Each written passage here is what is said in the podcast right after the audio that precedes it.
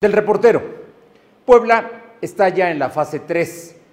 Técnicamente a nivel nacional seguimos en la fase 2, pero la verdad es que el gobernador ha confirmado que estamos en la fase 3. ¿Por qué? Por el número en el que está creciendo precisamente la incidencia y también el número de muertos. Tan solo en 24 horas fueron 6 muertos más en 24 horas. Así es que el asunto es delicado y por ello, su sana distancia para Puebla y toda la zona metropolitana se amplía hasta el día 30 de mayo. Pero como el 30 de mayo es sábado, el 31 es inhábil, las actividades se reanudarán el día 1 de junio y esto será gradualmente. Se estima que entre el 8 y el 10 de mayo sea el de la mayor incidencia de eh, infectados por coronavirus. ¿Por qué? Porque ahora se puede ser de cualquier manera como usted se puede infectar y no solamente en el trato personal. Así es que mucho mayor cuidado, mucho mayor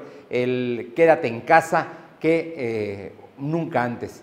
Por supuesto, todo esto va a dar al traste con la economía eh, en general, pero el tema es la salud, es rescatar vidas, es evitar que se saturen los hospitales y que llegue un momento en el que no se pueda atender a la gente que requiere eh, por ejemplo, una terapia intensiva con un pulmón auxiliar, como son los ventiladores. Así es que el tema está ya marcado y en el caso de Puebla se amplía hasta el 31 de mayo, un punto hasta el, hasta el 30 de mayo y reanudar el 1 de junio.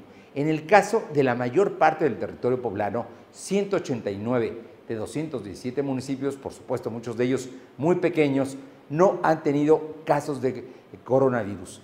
¿Esto qué podría hacer? Si esta tendencia continúa, más de la mitad del territorio poblano podría empezar a reactivar sus eh, jornadas normales y las escuelas y todo a partir del 18 de mayo.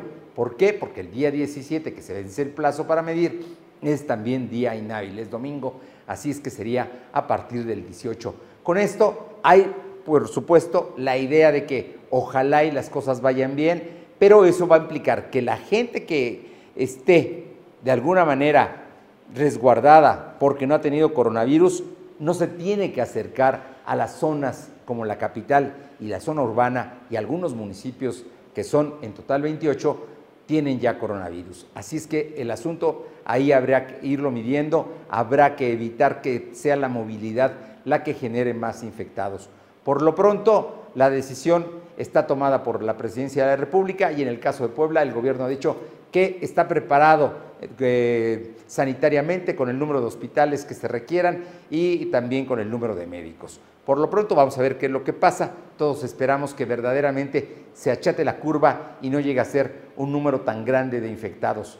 Mientras en Estados Unidos, el día de hoy, este jueves 16 de abril, es el día de mayor incidencia de infectados y de muertos en la Unión Americana.